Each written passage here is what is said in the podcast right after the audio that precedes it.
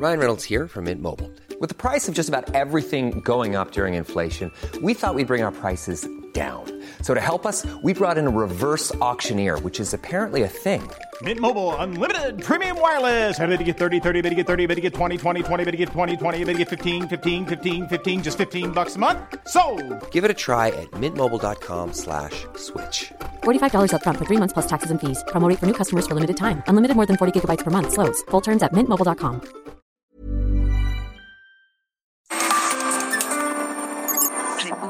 H, con Alejandro Cacho. Muy buenas noches.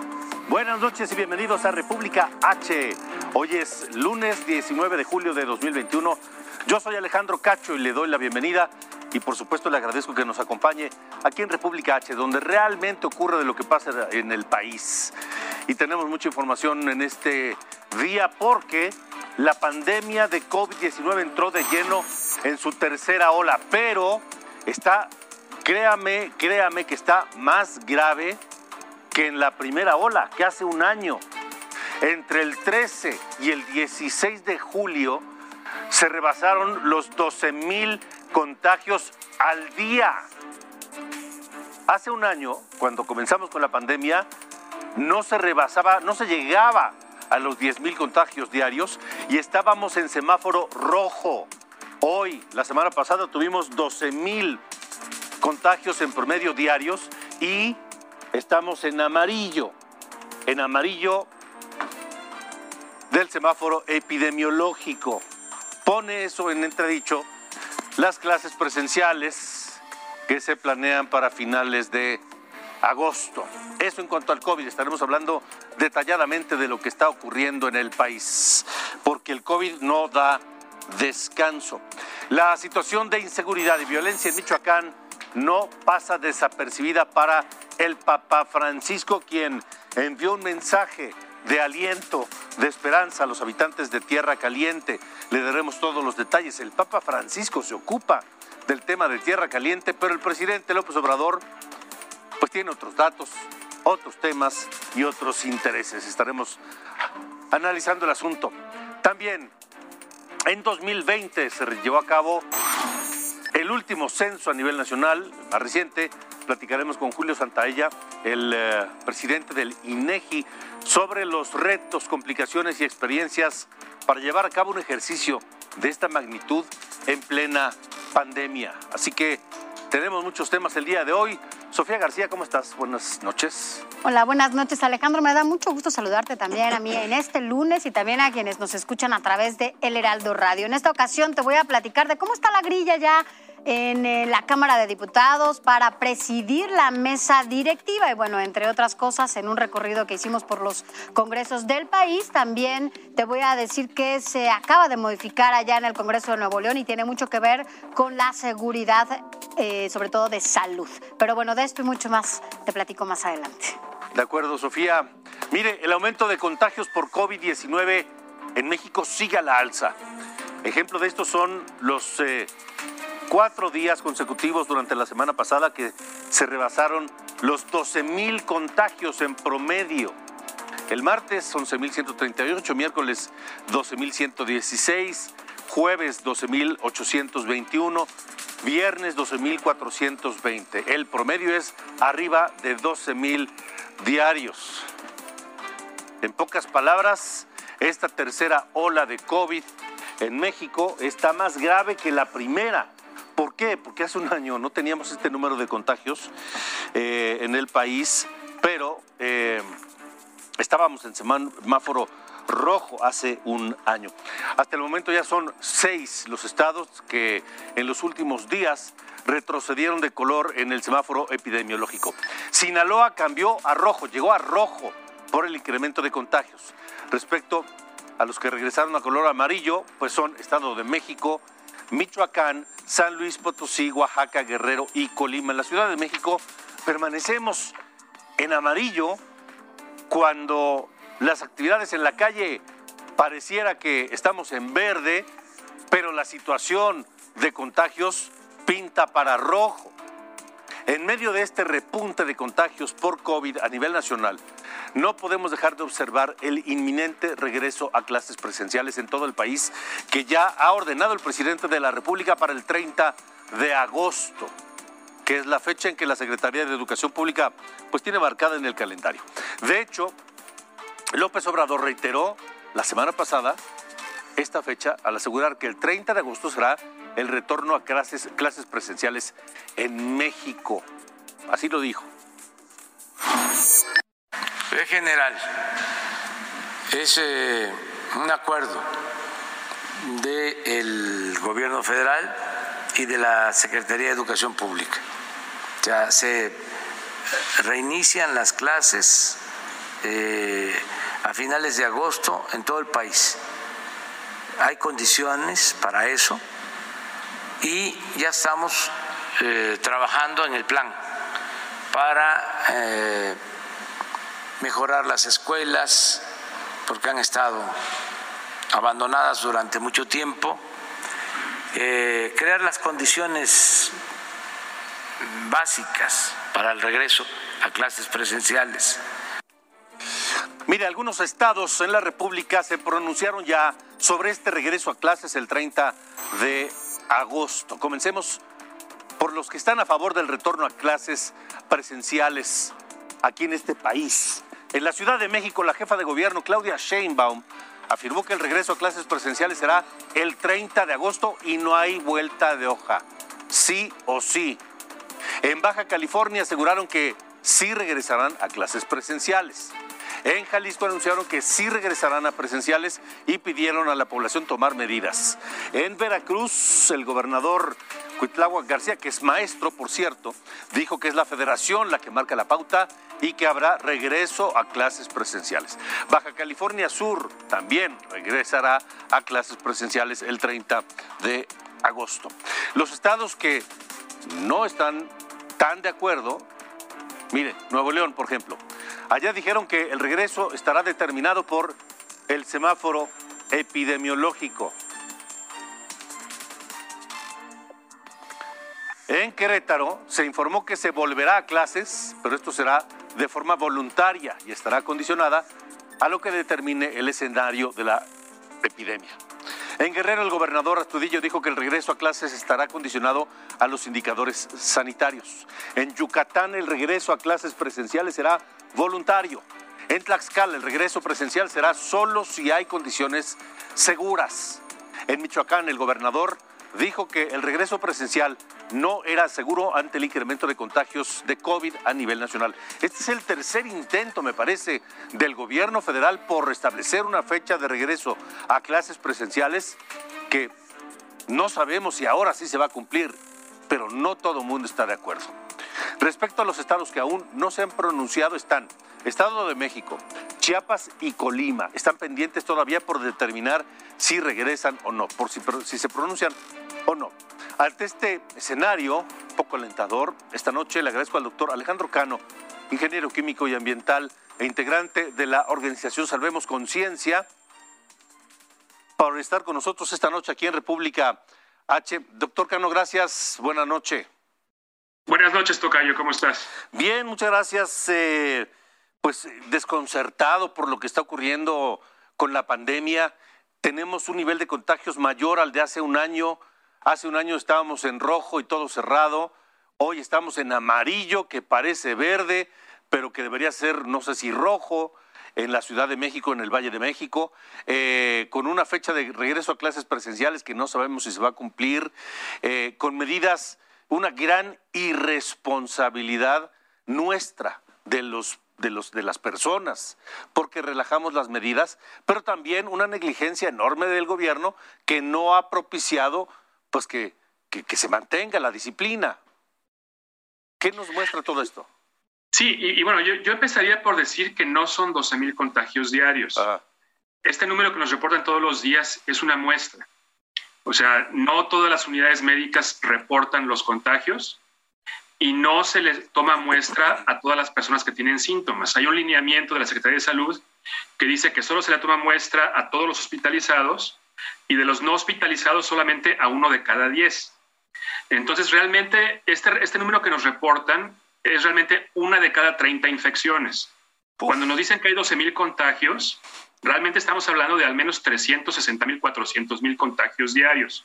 La mayoría de ellos sin síntomas, pero las personas sin síntomas también propagan la enfermedad y también contagian. De la misma manera, cuando nos dicen que hay 80 mil casos activos, pues suena, bueno, 80 mil en, un país de 126 millones a lo mejor no son tantos. No, otra vez, esa es la muestra, el famoso modelo Centinela. Realmente hay que multiplicar ese número entre 30 y 50. Estamos hablando de que en este momento hay entre 2 y 3 millones de personas contagiadas, la mayoría sin síntomas, pero estamos hablando de uno de cada 40, 50, 60 mexicanos, dependiendo de la zona del país donde estemos. Bueno, y de la mortalidad, pues ya, ni hablamos, ¿no? Eh, estamos hablando de, una mortalidad arriba del medio millón de personas hasta este momento, cuando menos. Sí, las muertes en exceso por la pandemia hasta ahora reconocidas por el gobierno federal son 498 mil, ya casi 500 mil. Ahora, em, ¿qué escenario tenemos en esta tercera ola? ¿Qué tan larga podemos esperar que sea? ¿Y qué tenemos que hacer para pues, sufrirla lo menos posible? A ver, el, escenario en el que estamos es un escenario muy delicado porque la tasa de crecimiento semanal que tenemos, 38% anunciaron hoy respecto a la semana anterior, nunca se había visto en toda la pandemia. Esto quiere decir que se está duplicando la pandemia cada dos semanas, cada 11 días. Pues estamos en franco crecimiento exponencial. Eh, y entonces, al principio nos dijeron, sí, bueno, suben los contagios, pero las hospitalizaciones no están subiendo. Bueno, ahora ya estamos viendo crecimiento exponencial también en las hospitalizaciones. Y si se duplican cada dos semanas, dentro de dos semanas ya vamos a estar en los niveles de octubre del año pasado y de ahí al cielo. Eh, la variante que está circulando en este momento en la Ciudad de México es la variante Delta, que es de todos conocido que se contagia mucho más. Entonces, eh, lo que tenemos es muchos contagiados, uno de 40 o 50 personas, con un virus muy contagioso. Entonces, si había un momento de, quedarse en casa, es ahora. O sea, tenemos el, mismo número de personas contagiadas que había en, diciembre y enero, pero con un virus mucho más contagioso.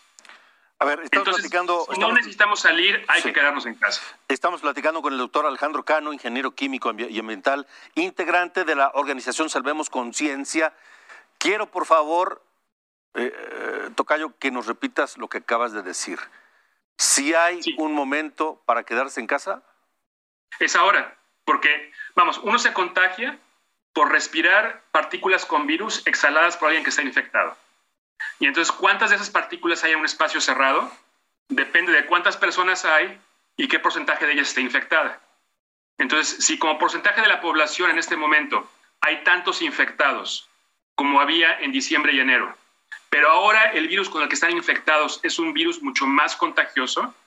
La probabilidad de contagiarnos hoy, asistiendo a un espacio cerrado, llámese un restaurante, llámese una fiesta, llámese un vagón del metro, es más alta que la que había en diciembre y enero. Ahora, ¿qué hay de la vacunación?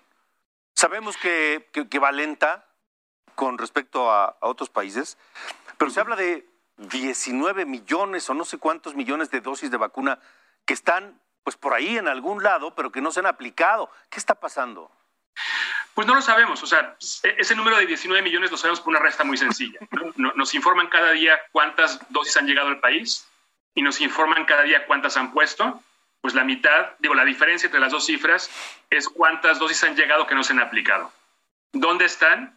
pues las autoridades federales son las que, las que lo saben y, tendrían que informarlos. Yo, yo supongo que una fracción de ellas está eh, en Birmex, que es quien recibe las, las vacunas en el aeropuerto, otras estarán con la Secretaría de la Defensa, que es quien la distribuye, y otra estará pues, en, cada estado con la Secretaría del Bienestar, que es la que administra el, operativo de, aplicación de las vacunas. Pero pues no hay datos abiertos, entonces no sabemos eh, exactamente dónde están. Ahora, por otro lado, el tema de la vacunación, pues sí, es importante vacunarse apenas uno tenga oportunidad. Todas las vacunas dan protección, pero la protección no es absoluta. O sea, nos han dicho muchas veces que, todas las vacunas protegen contra la hospitalización y la muerte. Todas reducen el riesgo, pero ninguna lo elimina 100%. O sea, ya, ya hay estudios en Israel, en Reino Unido, en Chile, etcétera, que dependiendo de la marca de la vacuna, la protección a lo mejor puede ser tan alta como el 95% o tan baja como el 85% contra la hospitalización. Yo prefiero, si voy a la guerra, usar un chaleco antibalas que me, que me detenga 8 o 9 de cada, bala, de cada 10 balas. Pero eso no quiere decir que puedo ya estar yo completamente confiado de que no me va a pasar nada. O sea, no por estar vacunados hay que dejar las medidas de prevención. Y por otro lado hay que recordar que no todos los adultos mayores han sido vacunados. De 15 millones de adultos mayores del país, solamente 11 han sido vacunados. Hay 4 millones de adultos mayores que siguen siendo tan vulnerables como lo eran en noviembre o en diciembre. Y si seguimos permitiendo que el virus se siga propagando sin control, tarde o temprano va a encontrar a esas cuatro millones de personas. Ya.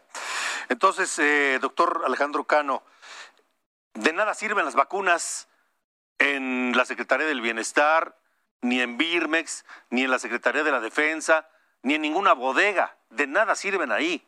Las vacunas tienen que estar en la gente, aplicadas ya, ¿no? En los brazos de la gente, sí, porque además sabemos que necesitamos el esquema completo sobre todo frente a estas variantes más contagiosas. Así es. Entonces, incluso, o sea, yo, a mí me da la impresión de que el gobierno en este momento ya no quiere hablar de ninguna medida que no sea la vacunación. Pero además están vacunando a un ritmo con el que se sienten cómodos. O sea, el ritmo con el que están vacunando hoy parece que sí va a ser posible cumplir la promesa del presidente de que para el 31 de octubre la mayor parte de los adultos ya hayan recibido al menos una dosis. Pero recibir una sola dosis no es suficiente. O sea, la meta tiene que ser esquema completo y lo más pronto posible para no poner en, riesgo el regreso a clases. O sea, esta meta de una dosis al 31 de octubre no es lo suficientemente ambiciosa. O sea, las vacunas están llegando. Entonces deberíamos de tener como meta por lo menos replicar la tasa de aplicación de vacunas que se logró tener antes de las elecciones. O sea, llegar a ese millón que se llegó diario antes de las elecciones, pero en forma sostenida todos los días de aquí hasta que estén vacunados pues todas las personas en México. De acuerdo. Doctor Alejandro Cano, muchas gracias por haber estado aquí en República H. Vamos a mantener la comunicación abierta porque esto, por desgracia, todavía va para largo. Sí, claro que sí. Gracias, muchas gracias y buena noche. En el contexto del repunte de COVID, el subsecretario Hugo López Gatel anunció hace unos días el inicio de operación del certificado de vacunación comentó que el Reglamento Sanitario Internacional dice que este documento facilitará el ingreso de los mexicanos que viajen a otros países. Esto fue el pasado 6 de julio. Ya está disponible el certificado de vacunación COVID, pero ya, si usted quiere tener un comprobante oficial de que ha sido vacunada y con qué vacuna y en qué fechas, aquí está. Es una cualidad de nuestro certificado Primero es que es oficial. Segundo es que tiene un código QR que permite la verificación en tiempo real por parte de cualquier autoridad migratoria o de cualquier otro eh, naturaleza. Pero estas medidas de control del certificado de vacunación, ¿qué tan seguras son en nuestro país? Hay estados que tienen la intención de pedir este certificado como requisito para que los jóvenes ingresen a bares, a restaurantes, a antros. Por ejemplo, el gobernador de Coahuila Miguel Ángel Riquel me dijo que trazará una estrategia para vacunar lo antes posible a jóvenes de 30 a 39 años para poderles exigir este certificado como requisito para ir a estos sitios. El gobernador de Aguascalientes, Martín Orozco, dijo que es una buena idea y no descartó llevarlo a cabo también allá. En Quintana Roo, el gobierno considera solicitar el certificado para permitir el incremento de horarios de operación y aforo en estos lugares. Y en Los Cabos, solicitaron a las autoridades que se exija a los turistas. Pero ya sabes, siempre hay trampas y sobre todo aquí en México somos especialistas. Este es un trabajo de Jessica Moguel.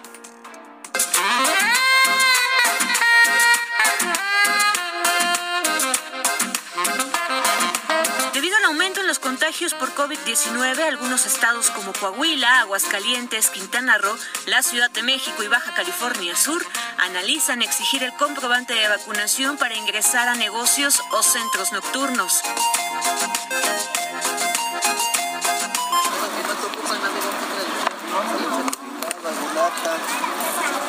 Se les adelantó el mercado negro. Salir de la Plaza Santo Domingo de la Ciudad de México con documento en mano y de validez oficial solo toma unas horas. Ahora en tiempos de pandemia la novedad son los comprobantes y certificados de vacunación COVID. Aquí, a plena luz del día, los coyotes se anuncian. Buenas tardes. Hola, buenas tardes.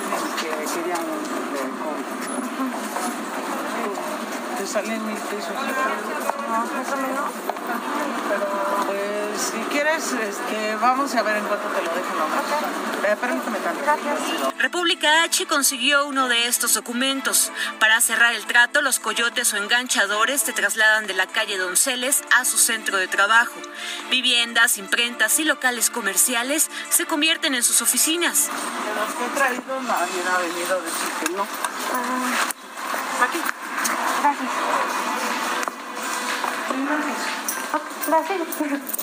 Uno de esos comprobantes de vacunación, la Secretaría de Salud los otorga de forma gratuita, pero en la Plaza Santo Domingo los precios van de los 600 hasta los 1000 pesos. ¿Y qué datos necesitas? ¿Es el nombre? Ajá. Fecha de que fue Pero no me no Ah, ok. No sé lo que estaba viendo. Yo dije, pues también para... Sí. El tiempo de entrega, solo de una hora.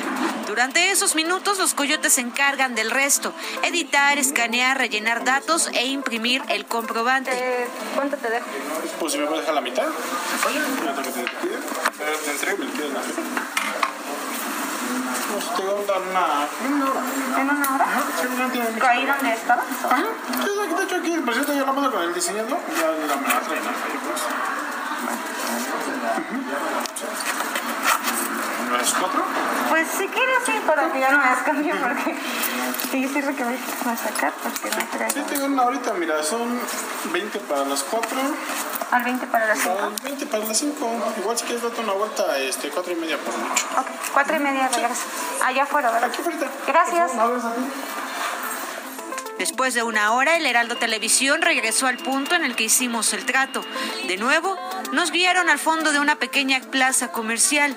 Con la mayoría de los locales cerrados y vigilados por otros coyotes, nos entregaron el comprobante. No te preocupes. Sí.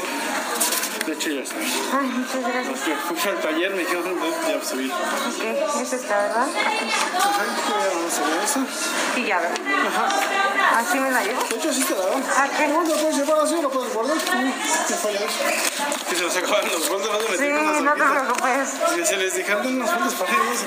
Ok, perfecto. Pues te agradezco muchísimo. Cuídate No, no te mucho. preocupes, cuídate mucho. Este, aquí siempre ando. Si quieres, apunta mi teléfono. Sí, por favor. La venta de estos documentos falsos sucede a unos metros de la presencia de patrullas en la calle Madero y Monte de Piedad. Jessica Moguel, Heraldo Televisión. Y así, algo que podría ser una buena iniciativa se va a la basura. Vamos contigo, Sofía García. Esto es República H. Gracias, vamos a un recorrido por la República. Y es que, bueno, pues en el Congreso de Nuevo León acataron ya la orden de la Suprema Corte de Justicia de la Nación para que las parejas heterosexuales y LGBT más incluyan a sus parejas e hijos en los servicios médicos. Así que ajustaron esta ley del Iste León para que las parejas heterosexuales y LGBT más incluyan ya a parejas e hijos en los servicios médicos. Hay que recordar que en mayo pasado la Corte invalidó una fracción del artículo 3 de la ley del Instituto de Seguridad y Servicios Sociales de los Trabajadores, Iste León, para considerarla, por considerarla discriminatoria, pues no contemplaban la posibilidad de las parejas del mismo sexo casadas que pudieran ser reconocidas como beneficiarias adoptando un lenguaje exclusivo solo para los matrimonios o concubinatos entre parejas heterosexuales. Y bueno, esto es una, es una buena noticia allá en Nuevo León. Vámonos a otro tema, Alejandro, porque te quería contar cómo está la grilla allá en la Cámara de Diputados, sobre todo lo que tiene que ver con presidencia de pues la propia mesa directiva. Hace unos días decíamos aquí que bueno, pues el Morena estaba viendo que iba a quedar en esta presidencia, pero bueno, pues al final hay varias cosas que no se han acordado ni se han negociado allá en el Congreso y esto que aún no empieza la nueva la legislatura. Lo que sí te puedo decir es que en medio de estos jaloneos parece que quien va a presidir la mesa directiva en el primer año será el PAN. Todo apunta que será Santiago Krill quien dirija la mesa directiva. Después será el PRI quien encabece esta mesa directiva el segundo año de la legislatura con la hidalguense Carolina Vallano y finalmente Morena en el último año del gobierno de Andrés Manuel López Obrador, lo cual es muy importante para Morena. Bueno, pues ellos serán los que presidan esta mesa directiva. Así que bueno, por lo pronto aún no está esto ya eh, pues a punto de empezar, falta todavía todo el mes de agosto. Antes de que concluya agosto tienen que definir estos nombres. Pero bueno, estaremos nosotros al pendiente de lo que suceda allá en el Congreso de la Unión, Alejandro. Gracias, Sofía. Vámonos a una pausa. Con el presidente del INEGI al regresar del corte. También la situación en Chiapas, en los altos de Chiapas, este grupo que apareció, el machete se llama, un grupo armado. Y también lo que está ocurriendo en Michoacán y la preocupación del Papa. Volvemos en República H. Continuamos. República H. Con Alejandro Cacho. Regresamos. República H. Con Alejandro Cacho.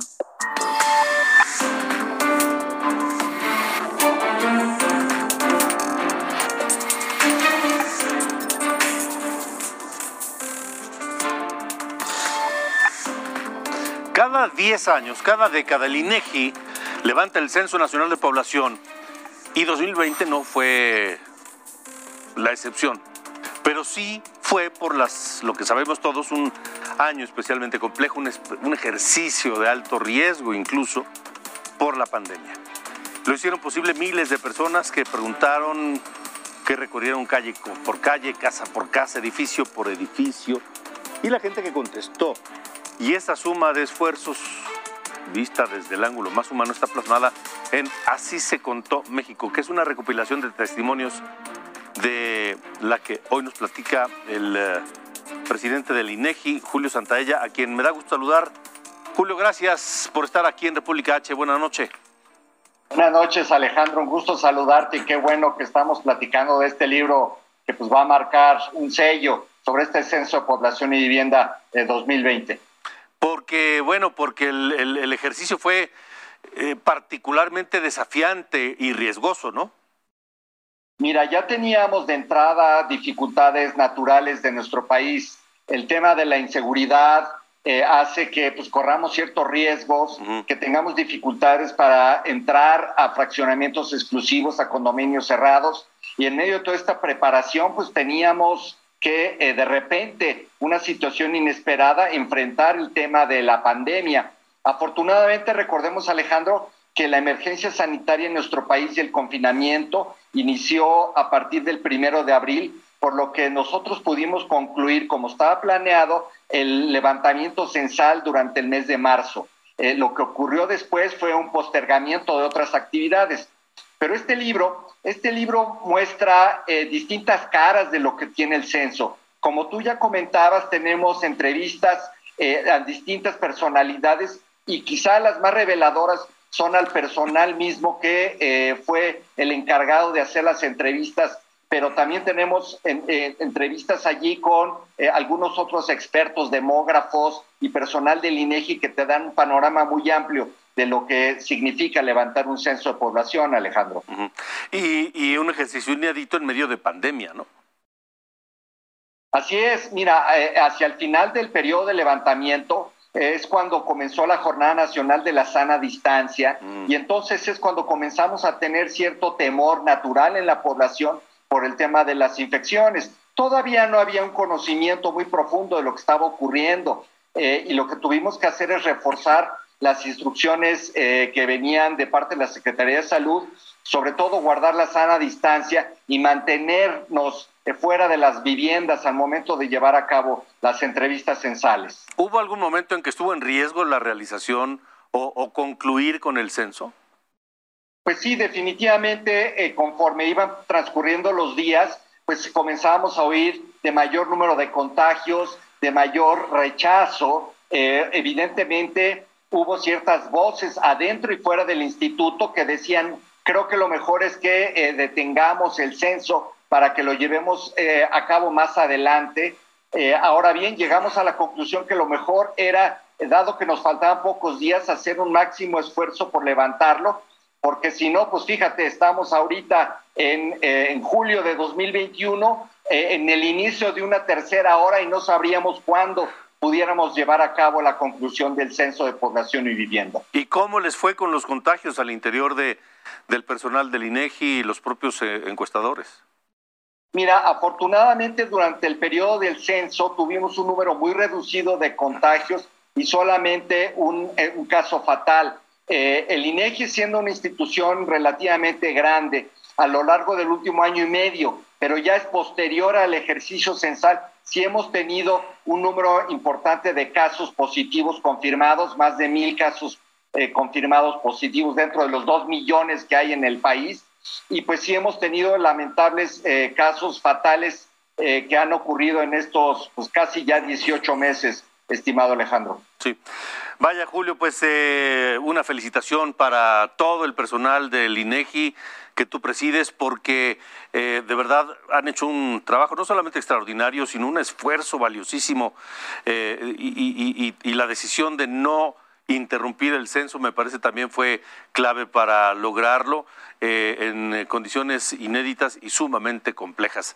Así que muchas gracias por el esfuerzo, felicitación para todos. Y ah, por último, hacerte una, una pregunta sobre el informe que dieron a conocer hoy en el INEGI sobre la percepción de inseguridad en el país. Eh, ¿Algún dato que te sorprenda?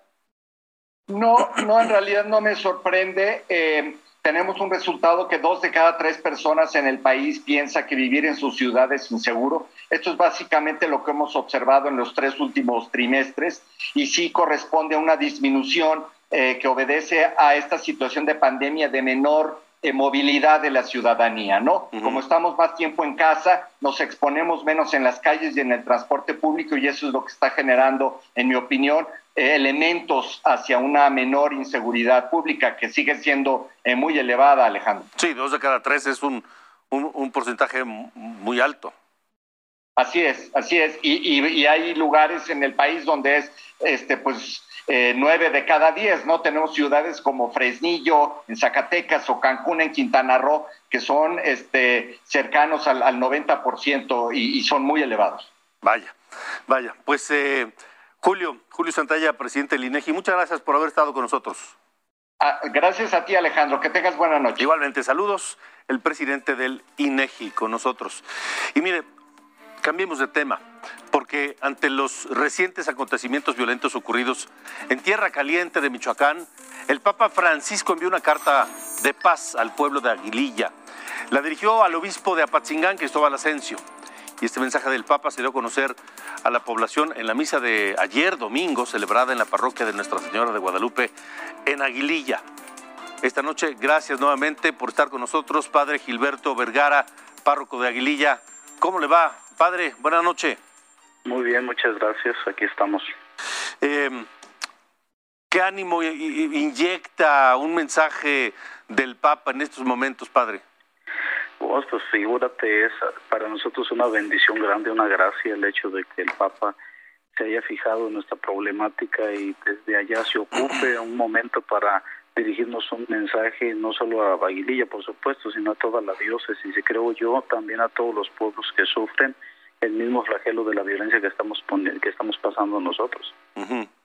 Pero qué paradoja, ¿no? Que el Papa a miles de kilómetros de distancia desde el Vaticano se detenga, reflexione, y ponga atención en Aguililla en su situación, cuando aquí hay actores que pues no lo hacen. Pues esta presencia, fíjate que ha sido como muy constante, porque primeramente el obispo que ha estado muy al pendiente y ya no solamente se ha, se ha preocupado, se ha ocupado por buscar soluciones para esta violencia y por lo menos llamar a las autoridades para que pues hagan lo mismo, ¿no? Y luego la venida del nuncio también, que no fue casual, sino al contrario, fue algo muy causal y también muy puntual. Y este mensaje que traía del Papa y nos dijo, el Papa está enterado cabalmente de la situación.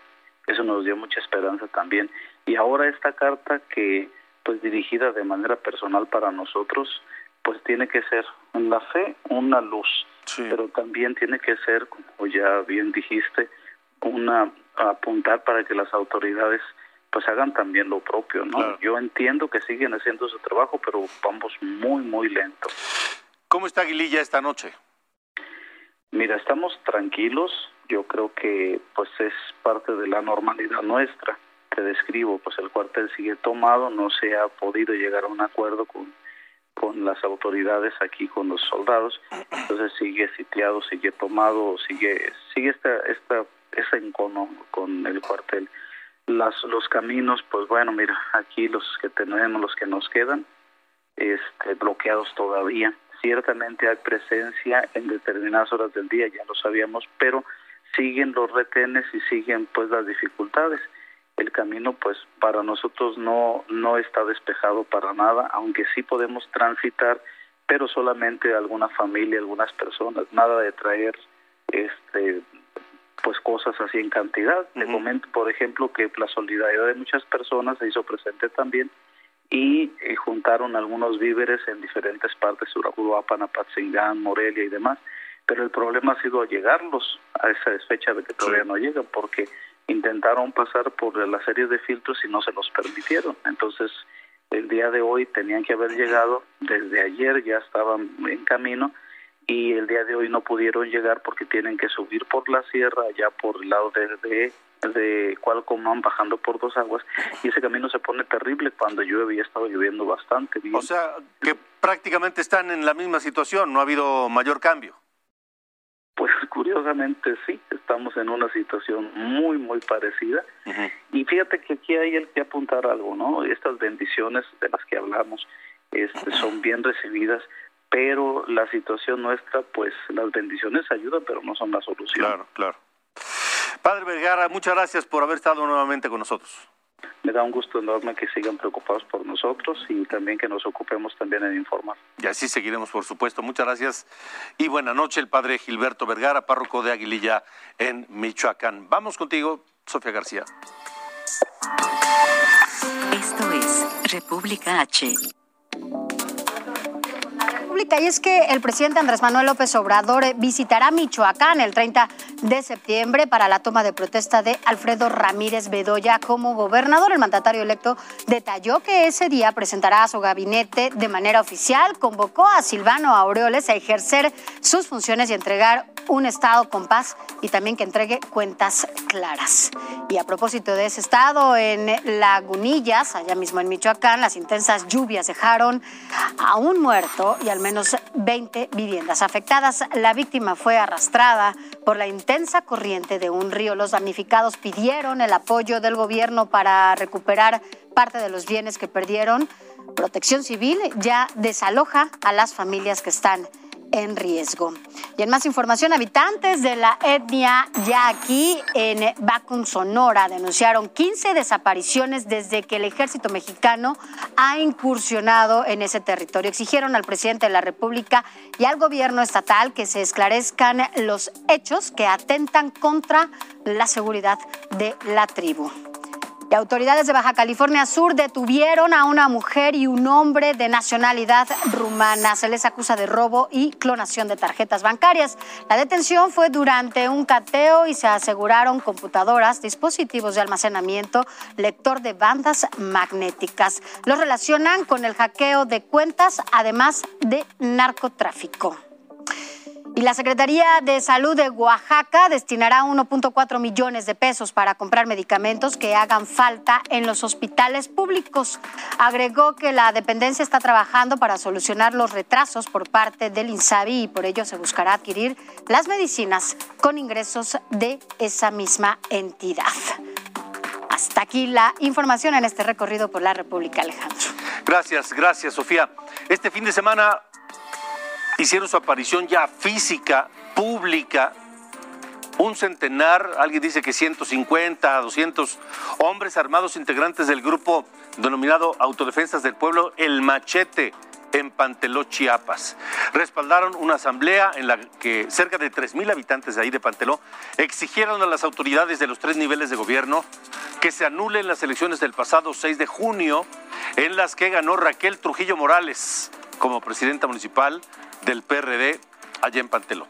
En esa asamblea los manifestantes advirtieron que el próximo 1 de octubre, fecha en que se renovarán los ayuntamientos en Chiapas, allá en Panteló se exigirá a las próximas autoridades locales a través de usos y costumbres, se elegirá a las autoridades a través de usos y costumbres. Explicaron que quieren paz, democracia, justicia sin presencia del crimen organizado y sicarios y tampoco narcopolíticos. Escuchemos a continuación la denuncia que hacen estos integrantes en Panteló por la presencia de sicarios en la zona.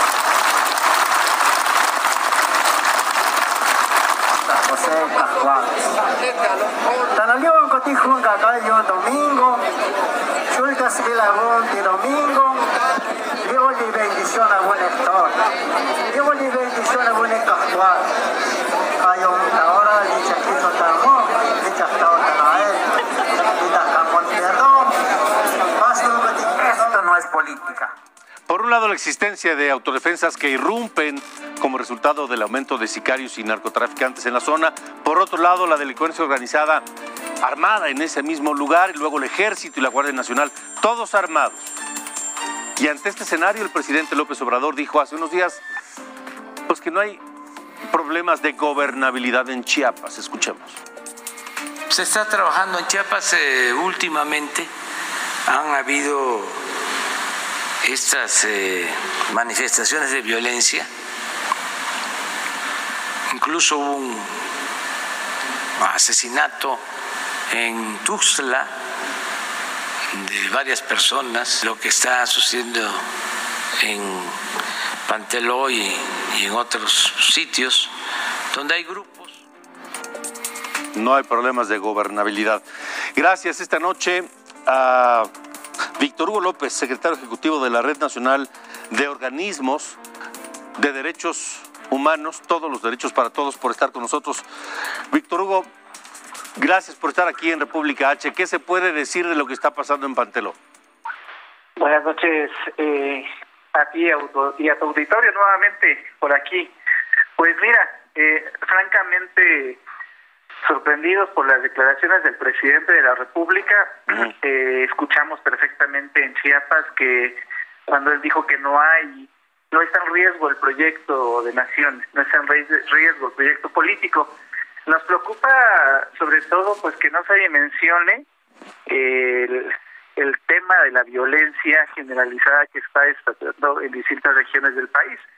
Y en el caso concreto de Chiapas, pues nos preocupa que no se atiendan y que no se vean los proyectos de vida que se están pues lacerando, que se están coartando producto de esta violencia desatada. Entonces, me parece que por sensibilidad, inclusive en términos de derechos humanos, es importante ubicar que las vidas, los costos, las bajas, son proyectos de vida pues en detrimento de una democracia, en detrimento de una paz con justicia y dignidad. ¿Y qué vimos en la expresión eh, de estos grupos que se dieron a conocer esta semana? Pues vemos y confirmamos la ausencia pues del Estado, vemos que hay un estado de ingobernabilidad, vemos que hay un vacío que está siendo suplido eh, desafortunadamente por más violencia, es decir, la gente lo que está haciendo es optar por esta vía que es una de las últimas vías, la vía armada para poder eh, defender sus territorios, para defender la vida y para poder expulsar el crimen organizado. No es lamentable el estado al que estamos llegando. ¿Quiénes son, quiénes están integrando este grupo, el Machete, este grupo armado que vimos que se presentó públicamente ayer allá en Panteló? Se definieron ellos mismos como un grupo de personas que forman parte de las comunidades de la región. efectivamente podemos ver en los videos y audios que circularon en el propio comunicado que, que leen, que dan lectura, son personas eh, indígenas, tzotziles de la zona altos de Chiapas, eh, eh, mayoritariamente, si no es que en su 100%, porque vemos inclusive cómo están vestidos, cómo están portando incluso este emblema del machete como símbolo del trabajo, pero es cierto también que están eh, portando fusiles, ¿no? De autodefensa en este sentido, ¿no?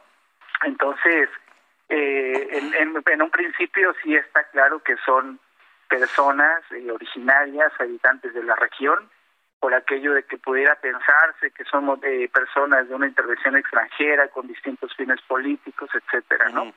Parece que es un movimiento y una, una expresión auténtica, repito, desafortunadamente violenta, pero es una expresión auténtica pues de la población que está dando respuesta ante la ausencia de este Estado de Derecho que tanto han exigido. Víctor Hugo, y hasta este momento, ¿alguna autoridad legal establecida ha puesto atención a lo que está ocurriendo en Panteló?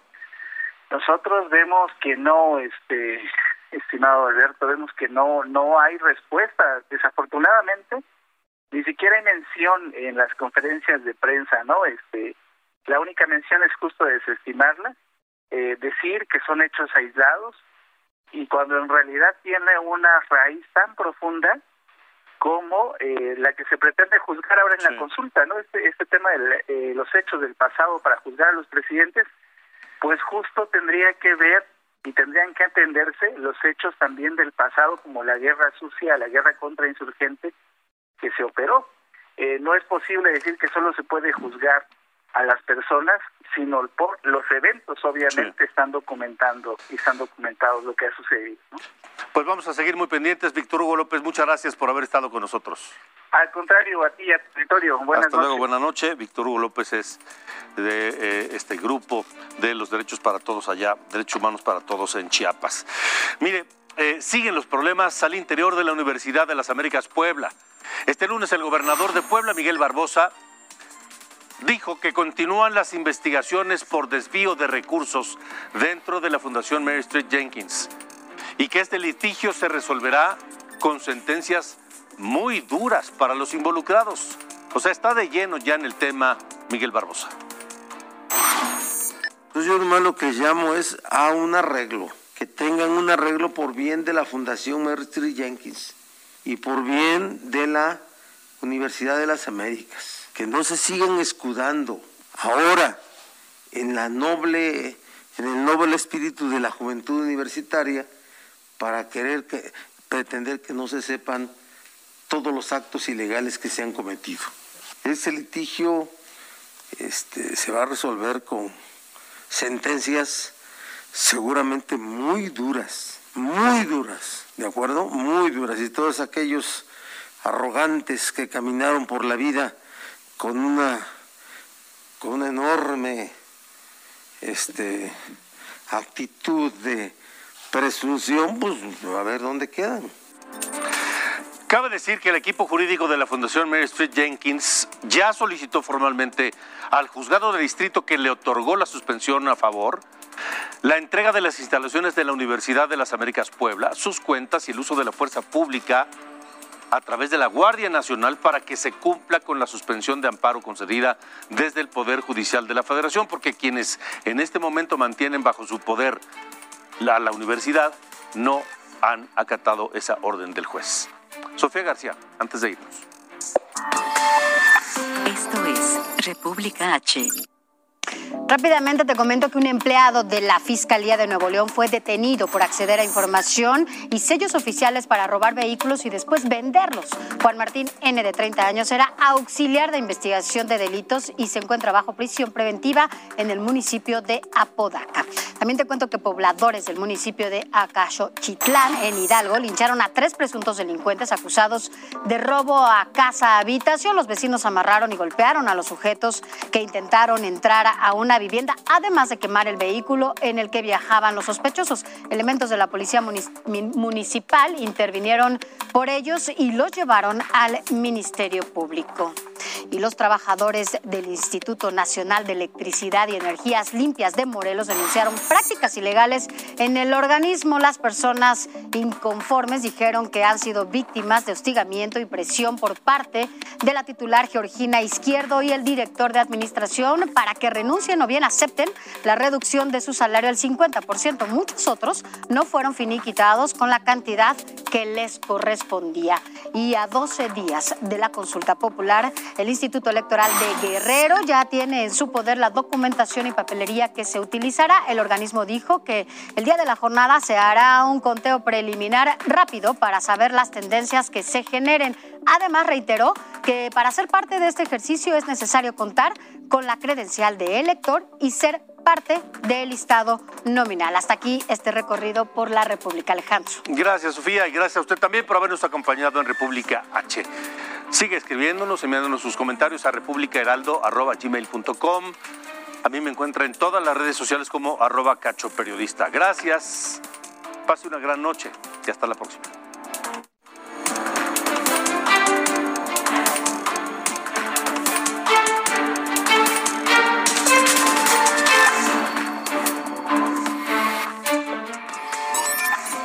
Esto fue República H con Alejandro Cacho. Heraldo Radio. La HCL se comparte, se ve y ahora también se escucha.